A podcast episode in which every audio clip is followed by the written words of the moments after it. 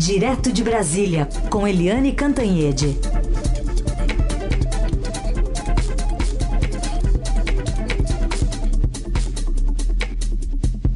Oi, Eliane, bom dia.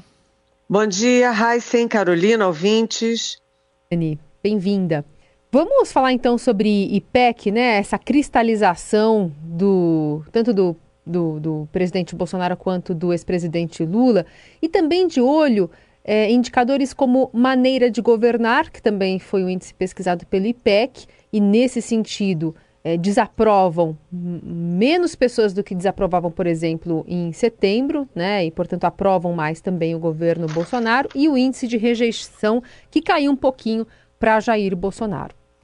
É, exatamente. Foi. Você resumiu bem, Carolina, porque a pesquisa mostra uma estabilidade tanto nos indicadores, nas intenções de voto do ex-presidente Lula, quanto do presidente Jair Bolsonaro. Né? A diferença é, nos votos totais está em nove pontos e a diferença em, em votos válidos está em 10 pontos, 55 a 45. Ou seja, o ex-presidente Lula continua com uma vantagem confortável, é, que foi a vantagem, é, que é uma vantagem que ele atravessou a campanha inteira, é, mantendo apesar de toda a campanha, de todo o saculejo, de todas as fake news e tal, o Lula mantém uma, uma dianteira confortável. É difícil o presidente Jair Bolsonaro compensar isso, porque são milhões de votos, mas há dois indicadores na pesquisa IPEC que são favoráveis ao Bolsonaro. Um é exatamente a, a, avaliação de governo, porque a avaliação do governo Bolsonaro sempre foi ruim, era uma avaliação ruim, mas uh, ela vem diminuindo a diferença entre ruim e péssimo e ótimo e bom vem diminuindo. Lembrando que o presidente Bolsonaro é o único é, presidente que concorre à reeleição com um, uma desaprovação maior do que a aprovação.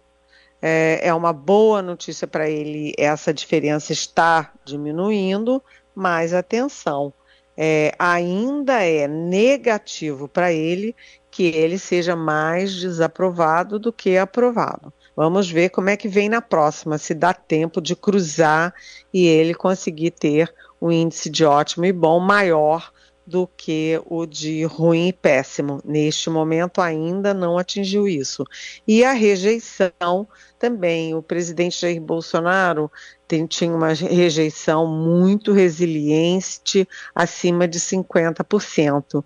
E agora a rejeição caiu para 48%, abaixo de 50%, enquanto a do ex-presidente Lula, que era muito mais baixo, vem crescendo e agora está em 42%. Isso é resultado, claramente resultado, dos ataques é, na, na propaganda eleitoral, nas redes sociais, etc.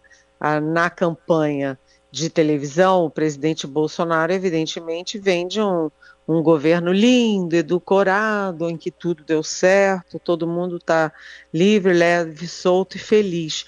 Isso, claro, é, afeta os índices a favor dele, tanto de avaliação de governo quanto de rejeição. E o, a, a campanha do Bolsonaro tem sido muito dura é, com muita fake news, inclusive dizendo que Lula vai fechar igrejas, Lula vai perseguir os, os é, pastores, etc., e a rejeição do Lula aumenta. Ou seja, isso mostra que a campanha do Bolsonaro está mais eficaz. Uhum.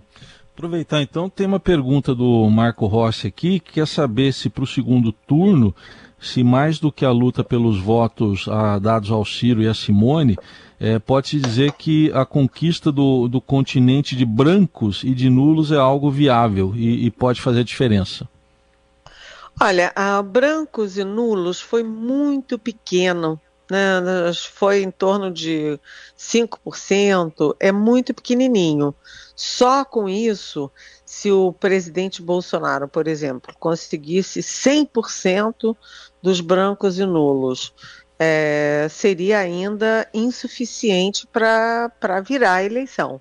Ele precisa é, conseguir uma parte, porque ninguém consegue 100% de coisa nenhuma, né? É, vamos supor que ele consiga uma parte desses nulos e, e nulos e em branco, que ele consiga uma parte dos indecisos, que, uh, enfim, ele consiga uma parte do, do eleitorado da Simone, uma parte do, do eleitorado do Ciro. Ele não vai conseguir 100% de, desse universo todo. É, por isso que ele é, foca em diminuir a rejeição dele e aumentar do Lula, para evitar que boa parte desse, desse pacote de votos, né, ou desses pacotes de votos, migrem para o Lula, se dividam é, entre um e outro, favorecendo o Lula. É por isso que ele insiste muito na uh, rejeição, aumentar a re rejeição do Lula. Agora, além disso, o presidente Bolsonaro mira também em tentar tirar, pescar ali os votinhos do próprio Lula, né, reverter alguns votos que foram para o Lula, o que é mais complicado ainda, porque o índice de segurança, de convicção no voto é um dos mais altos das histórias uh, eleitorais. Eliane, e as mulheres hein, têm ganhado bastante destaque nessa reta final? Já tinha, né, uh, algum protagonismo, uh, especialmente na campanha do presidente Bolsonaro, mas também na do ex-presidente Lula, tinha a Simone Tebet também concorrendo, mas agora as campanhas focando nesse eleitorado e focando em Manaus. É, é curioso isso, né, porque a primeira viagem da Simone Tebet na campanha do Lula é, no palanque do Lula vai ser exatamente em Manaus. E aí a gente olha e diz, ué, mas o Amazonas tem tão pouquinho voto, né? Somando interior e capital, dá em torno de 2 é, milhões e 400 mil votos, alguma coisa assim. É, arredondando, 2 milhões e meio, vai. É muito pouquinho voto, mas atenção é, primeiro, o presidente, o presidente é, Bolsonaro ganhou na capital e o ex-presidente Lula ganhou no interior. Mas não é porque eles estejam focando o Amazonas, não estão focando Manaus. Eles estão usando Manaus para lembrar algo que o Lula tratou muito en passant no primeiro turno, que é a pandemia. Né? O Brasil tem é, 3% da população mundial e teve 11% dos mortos de Covid. Ou seja, muito mais gente morreu sem precisar morrer na pandemia, e isso é atribuído à é, inação ou a ação equivocada e os, as manifestações horrendamente erradas do presidente Jair Bolsonaro. E a Simone Tebet, é, ela entra muito firme no cenário nacional porque teve uma bela atuação na CPI da Covid. Né? Então, Uh, por que, que a Simone Tebet inaugura sua participação na campanha do Lula em Manaus? Porque Manaus teve um dos momentos mais dramáticos da pandemia, com a falta de oxigênio, as pessoas morrendo é, sem conseguir respirar e o presidente Jair Bolsonaro imitando grotescamente pessoas que estão asfixiando. Quer dizer, aquele, aquela imagem do Bolsonaro é um dos, sabe, é um momento que entra para a história, né? Pelo absoluto nonsense. Então a, a Simone Tebet vai a, a Manaus para lembrar ao Brasil tudo o que aconteceu na pandemia e tudo o que aconteceu com pessoas que não tiveram oxigênio e que é, morreram sem respirar. É muito dramático, muito forte e é uma lembrança real, não é fake news. E do outro lado, o presidente Jair Bolsonaro decidiu é, fazer uma dupla de mulheres bem atuantes na campanha. A Michele Bolsonaro, mulher dele, e a Damares Alves, que foi ministra da Mulher e Direitos Humanos, etc., e que se elegeu senadora pelo DF. E aonde estavam ontem Damares e Michele? Exatamente, em Manaus. Elas falam para duas frentes do eleitorado. Primeiro, o eleitorado feminino, segundo, o eleitorado evangélico. E como o Bolsonaro uh, tem ido ao sul e está focando muito no Nordeste, é, no, no, Sudeste, desculpa, ele terceirizou a campanha no Nordeste, Damares e Michele em ação no Nordeste. Análise política com Eliane Cantanhede, agora entrando aí numa disputa pelo voto fiel, né? O presidente Bolsonaro, que tem uma margem boa entre os evangélicos, é o que demonstram as pesquisas. Agora ele está querendo investir nos católicos, Eliane? É, exatamente, é, Heisen, porque o presidente Jair Bolsonaro ele tem uma margem muito sólida entre os evangélicos. Ele tinha, segundo o IPEC, né, ele tinha 61 é, por cento e oscilou dois pontos para cima, tem 63%. Então, como ele está muito sólido nos evangélicos, é, o que está acontecendo, né? O, o, o, Bolsonaro agora investe nos católicos, tanto que ele foi para o Sírio de Nazaré. É, aliás, deu tudo errado no Sírio de Nazaré. Primeiro, porque ele postou Sírio com S. E isso, evidentemente, virou piada nas redes sociais, né? Porque Sírio de Nazaré é com C, né? Eu vi, o, eu vi uma das piadas, era Sírio de Nazaré e católico de Taubaté. Mas, e além de tudo, a arquidiocese, é, soltou uma nota dizendo que não tinha nada a ver com a ida dele e, e, lembrando que o Sírio é uma festa, é uma festa católica, é uma festa da fé, é uma festa religiosa e que não comporta contaminação política nem uso político. Então, o Bolsonaro, que foi é, no, na embarcação da Marinha, acabou se recolhendo, né, não fez discurso, não, não circulou entre as pessoas, e, aliás, as imagens mostram que os, os uh, as pessoas ali que foram manifestar a sua fé, que foram homenagear Nossa Senhora, etc., uh, não estavam vestidas de amarelo, não estavam enroladas na bandeira brasileira, não estavam ali para um comício, estavam efetivamente é, prestando uma homenagem religiosa. Então ele entrou de fininho, saiu de fininho, não foi uma boa experiência não. Mas além disso, o presidente Bolsonaro vai agora hum. ao santuário é, de Aparecida do Norte é, em homenagem à Nossa Senhora Aparecida, e agora também cria-se uma saia justa, porque a, a, a campanha está muito impregnada nos templos evangélicos, principalmente dos neopentecostais, uhum. né? A Igreja Universal, essas novas igrejas evangélicas, em que os pastores, inclusive, estão ameaçando, alguns pastores ameaçando os fiéis nos cultos, entendeu? É uma coisa, sabe, nunca vista em eleição nenhuma, nunca, nunca, nunca vista.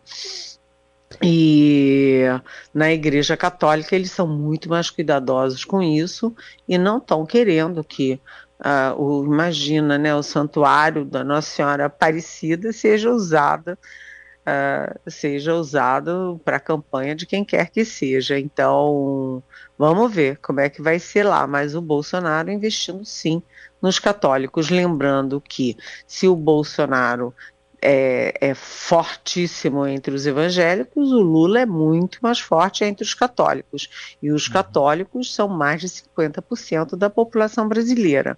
Ou seja, é mais negócio você estar tá firme e forte com o católico do que com o evangélico, pelo menos por enquanto, porque a, a população evangélica cresce muito mais do que a católica, né? Sim. Bom, e você falou também de agronegócio. Vamos trazer aqui a fala da senadora Cátia Abreu, que já foi né, presidente da Confederação da Agricultura e Pecuária do Brasil, divulgou ontem um vídeo em que pede voto ao ex-presidente Lula. Votar no Lula não é uma ameaça às nossas fazendas e aos nossos negócios. Neste momento, só ele pode conseguir reverter essa situação caótica junto à União Europeia. Não é mais uma questão ideológica, e sim de pragmatismo. Sou produtora rural, cidadã brasileira e voto em Lula.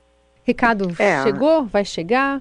Olha, além da, da, do recado, né, além de fazer um manifesto para os evangélicos, uh, o ex-presidente Lula está fazendo, né? Vocês sabem que ele está fazendo uma nota, um manifesto para os evangélicos para. Eu ontem conversei na campanha dele, a intenção não é atacar né, é, é esse manifesto para os evangélicos, que está sendo estudado há dias no comitê de campanha do, do, Lula, é para neutralizar e para desmentir fake news.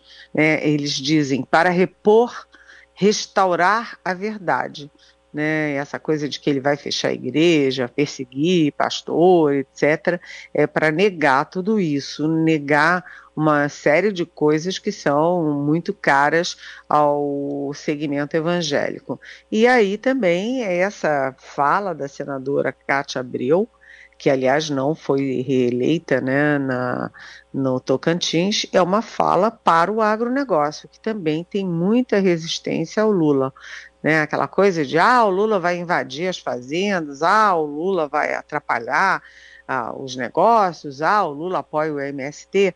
Esse tipo de discurso a Cátia Abreu fez é, essa mensagem, esse, esse vídeo, exatamente para tentar desfazer. Lembrando, ela lembrando que a União Europeia, por exemplo, está ameaçando o Brasil com retaliações se o Brasil não cuidar do meio ambiente. Se o Brasil não cuidar do meio ambiente, a União Europeia vai retaliar uh, vai retalhar a agricultura brasileira, as importações de produtos agrícolas brasileiros, e isso, evidentemente, tem um, um custo enorme para a nação e para o setor. Uhum. A Cátia Abreu foi, ela é, é, produtora rural há mais de 30 anos, foi presidente de sindicato rural, federação, Confederação Nacional da Agricultura e foi ministra da Agricultura no governo Dilma Rousseff. Sim. Então, ela falou para um público refratário ao Lula, mas falou, enfim, deu dados reais sobre o risco da União Europeia retaliar o Brasil. 9 e 28. Ainda é cedo, amor, mal começaste a conhecer a vida. Bom, Cartola hoje faria cento, é a data de nascimento dele, 114 anos do nascimento do Cartola, mas nesse momento a gente tira o controle da mesa de som do Nelson Volter e passa para o Moacir Biasi, que tem um recado muito importante para o Nelson.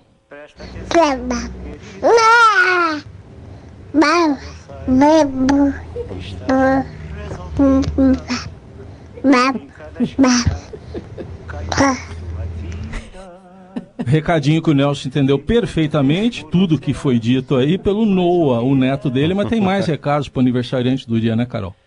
Vamos lá, mais uma duplinha chegando aqui. Paizinho, eu aprendi com a vida que o melhor jeito de ensinarmos aos nossos filhos as coisas da vida é quando somos exemplo. E com você eu aprendi a ser guerreira, ser batalhadora, ser honesta, ser leve, ser para cima, a conversar. E eu tenho muito, muito orgulho de ser sua filha e me sinto privilegiada e abençoada de poder passar tudo isso e ser exemplo para os meus filhos. Eu te amo. Grande Nelson Volter, a.k.a. Celso Morbius. Queria te desejar um feliz aniversário, pai. Te amo muito. É, você é um cara muito inspirador para mim. Acredito que não só para mim, né? Para todos que têm a oportunidade de conviver com você. É, você é um cara muito amoroso, um cara muito sábio. Eu sou muito grato por, por ter você na minha vida, por poder conviver com você, de ter aprendido tanto com você. Te amo muito, pai. Beijão. É Bom, se eu já tô aqui meio às lágrimas, eu tô com suor nos olhos aqui, é suor nos olhos que é. eu tô. Igor Miller, o que, que você diz aí? Bom dia. É, eu vou ter que, vou ter que conversar com você aqui, porque teve alguém que já caiu, né? Você falou com águas dos olhos aqui, alguém já foi embora nessa. Eu só tô preocupado da mesa queimar, porque se molhar a mesa. Viu, seu Nelson? Nelson Volter é uma figura que a gente gosta demais. É, companheiro já de muitos anos aqui da Rádio Eldorado, que se tornou um amigo e um cara, assim, eu, eu só, eu só eu posso falar pouco, os filhos já falaram muito mais por ele. E Nelson Chore, que no final de semana, por muito menos, eu tava feito, feito um, enfim, né? Mas é, queria dizer que é um prazer tanto ter, ter ele como amigo e ter ele como um profissional espetacular que, que ele sempre foi, muito antes de eu trabalhar com ele, eu ter o privilégio de conhecer ele profissionalmente e ter tanto respeito, eu sinto um respeito que ele tem por mim, que eu falo, como é que um, como é que um profissional deste garbo é, tem tanta estima por mim? Eu, só, eu, eu como um, um, simples peãozinho aqui, me, senti, me sinto muito orgulhoso de ter essa admiração que é mútua do grande Nelson Volter. E a gente só quer felicitar e comemorar que venham muitos mais anos é, de vida e muitos mais, muitos mais anos dessa companhia diária aqui na, no ar na, na Rádio dos Melhores Ouvintes. É bom demais ser amigo e ser colega de trabalho do Nelson. Beijão, Nelson, beijão. Muito obrigada por essa nossa parceria de todos os dias de manhã. Muito, muito, muito, muito carinho por você. Beijão, felicidade. Então tá aí, enganamos direitinho com toda a coordenação da Laís Gotardo, né? A gente agradece também a Laís e, enfim, agradece ao Nelson imensamente. Segunda rádio, né, Carol, que a gente trabalha com o Nelson. Privilégios. Nessa, nessa parceria. E o, o Emanuel Bonfim mandou um recado, diz linda homenagem ao Nelson, pôs um coração, mas aí vem, né? Hum. mas fala que amanhã o Corinthians não vai ter piedade. Era isso que eu ia falar, o presente não vem completo, viu, Nelson? Eu acho que você só vai ficar com a Libertadores. Tá de bom tamanho, né? tá bom, tá bom. Teve o Noah aqui no 107,3. Parabéns, viu, é, é, Nelson, em toda. Né, por toda a nossa equipe aqui, esse abraço coletivo, se sinta-se abra... sinta -se abraçado, assim como a gente já fez isso aqui nos bastidores antes dele se derramar. Eu não, tô indo aí. Bom, a gente se encerra por aqui. Eliane, obrigada, viu? Amanhã a gente tá de volta. Beijo, até amanhã. Na sequência, depois do break, você fica com Saúde Mais, apresentado por Sara Oliveira. Valeu, gente. Obrigado pela companhia. Até amanhã. Querida, de cada morto herdarás só o cinismo. Quando notares estás à beira do abismo, abismo que cavaste com os teus pés.